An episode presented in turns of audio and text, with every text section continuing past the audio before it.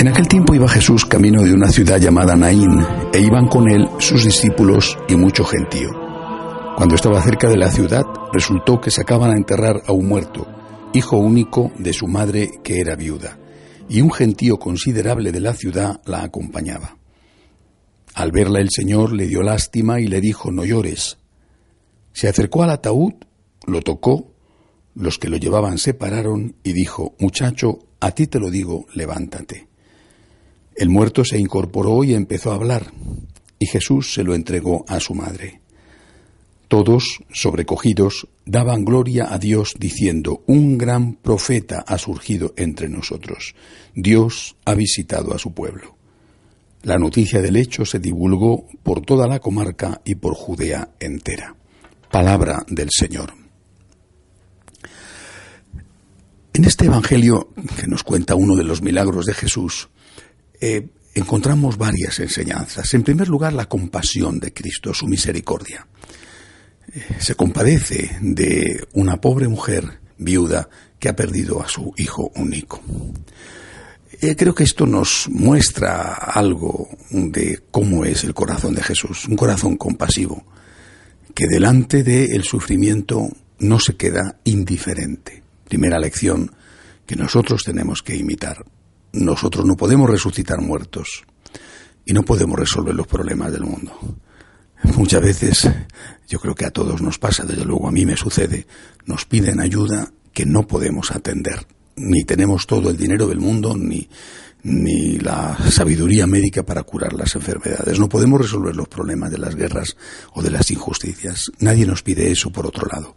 El Señor nos pide que hagamos lo que podemos, pero eso que podemos hacer sí que tenemos el deber de hacerlo. Esta es la primera enseñanza al contemplar este corazón misericordioso de Jesús.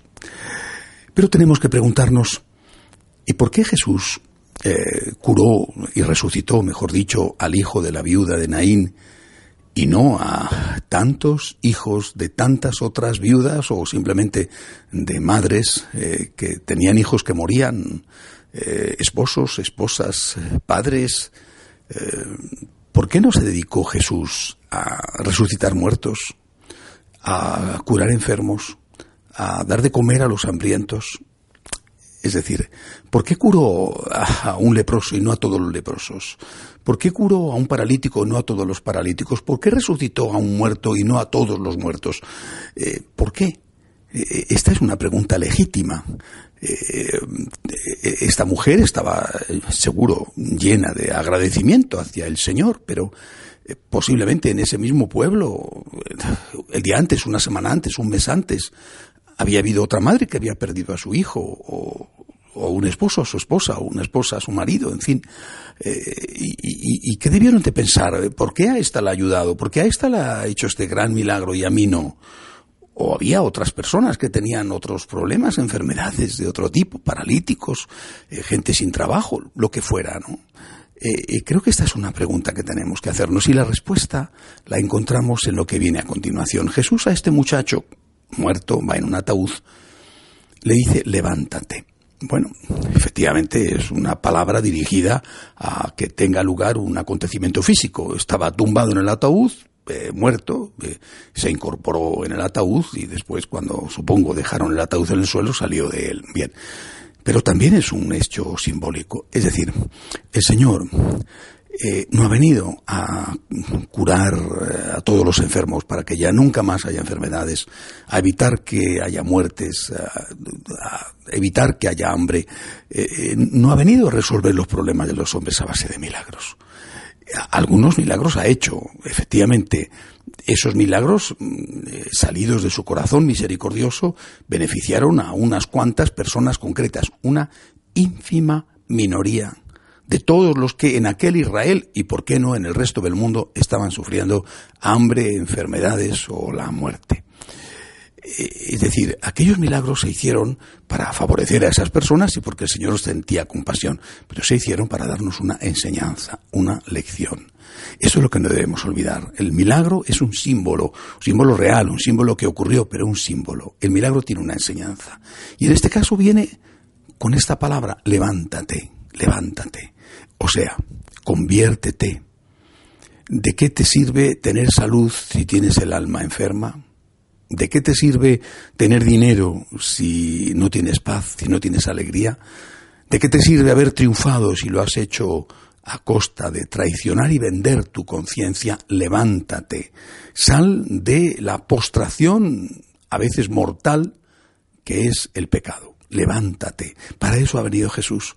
Eh, repito, entender la misión de Cristo y como consecuencia la misión de la Iglesia, cuerpo místico de Cristo presente en la historia, entender la misión de Cristo solo desde una perspectiva social, como una gigantesca y más o menos eficaz ONG, es reducir la misión de la Iglesia a un aspecto exclusivamente material.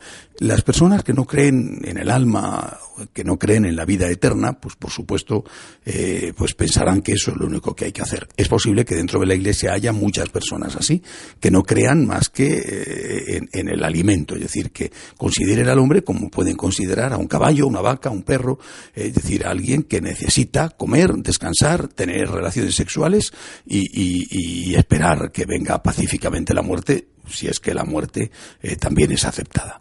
Pero las personas que tenemos fe sabemos que hay vida eterna. Si esto lo olvidamos, y si olvidamos que la felicidad no viene solo de tener el estómago lleno, sino que viene de estar con Dios, de tener paz de conciencia, de hacer el bien, si olvidamos esto, que es lo que está pasando, ¿verdad? Que se está perdiendo la fe.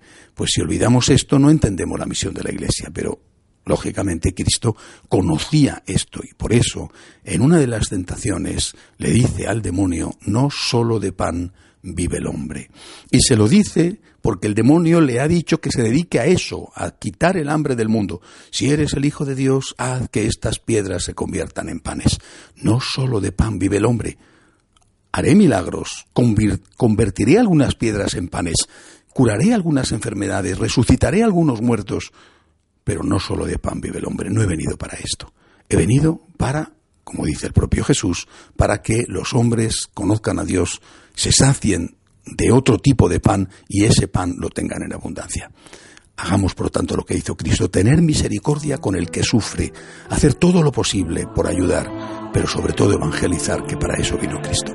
De pie, por favor.